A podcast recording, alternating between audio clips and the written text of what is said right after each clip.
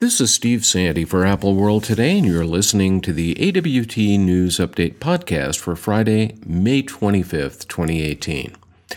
Apple rarely shuts down Apple retail stores, but it has announced that it will be closing the store in Atlantic City, New Jersey, and has no plans to open a new store to replace it. The store at The Pier was opened in 2006 with traffic from the Caesars Atlantic City Hotel and Casino making it a prime location.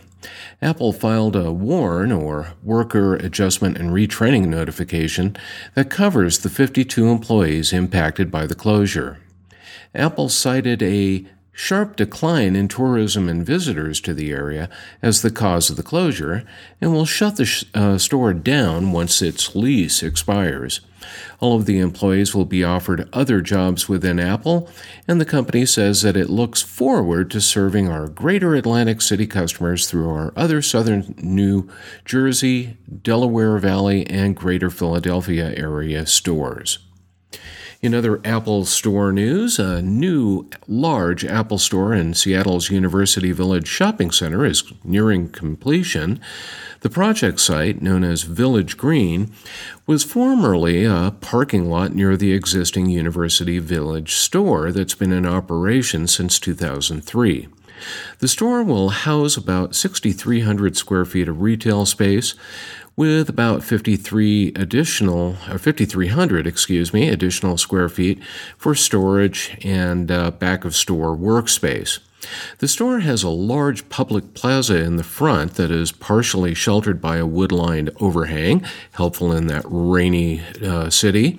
There will be a standard glass facade at the front of the store with mocha cream limestone walls with rounded corners at the east and west sides of the building.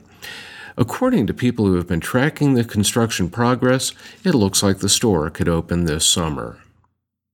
With WWDC uh, 2018 just around the corner, some folks are starting to wonder what name will be used for Mac OS 10.14. Well, trademark applications have been made in Cambodia and the Philippines that point to some possible names that follow the trend of California landmarks. The trademark applications were made by what appears to be a shell company by the name of Balboa Apps LLC and have the words Sequoia, Mojave, Sonoma, and Ventura listed. Several other trademark filing names uh, made in 2014 have been kept active, including Rincon, Grizzly, Farallon, and Monterey. Apple has abandoned or suspended several other names. Diablo, Redwood, Big Sur, Pacific, Miramar, Redtail, Condor, Tiburon, Shasta, Mammoth, and California are all out of the running for the name of Mac OS 10.14. Displays on Apple products are usually the best available, which is probably why Apple sent a huge number of engineers and executives to Display Week in Los Angeles this week. While most companies send a few dozen people to uh, Display Week at most, for instance, Google and uh, Amazon had like two dozen people each, 369 Apple employees were registered to attend. Apple's employees actually presented 18 talks at the conference, although any mentions of future products was non existent.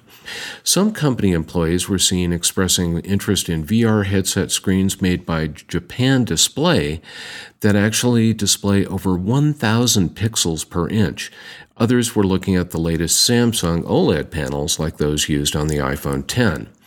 Apple is eventually moving to micro LED display technology and is actually making some of its own test displays.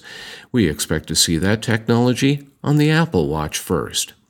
That's all the news for today. You can join me Monday afternoon for the next edition of the AWT News Update.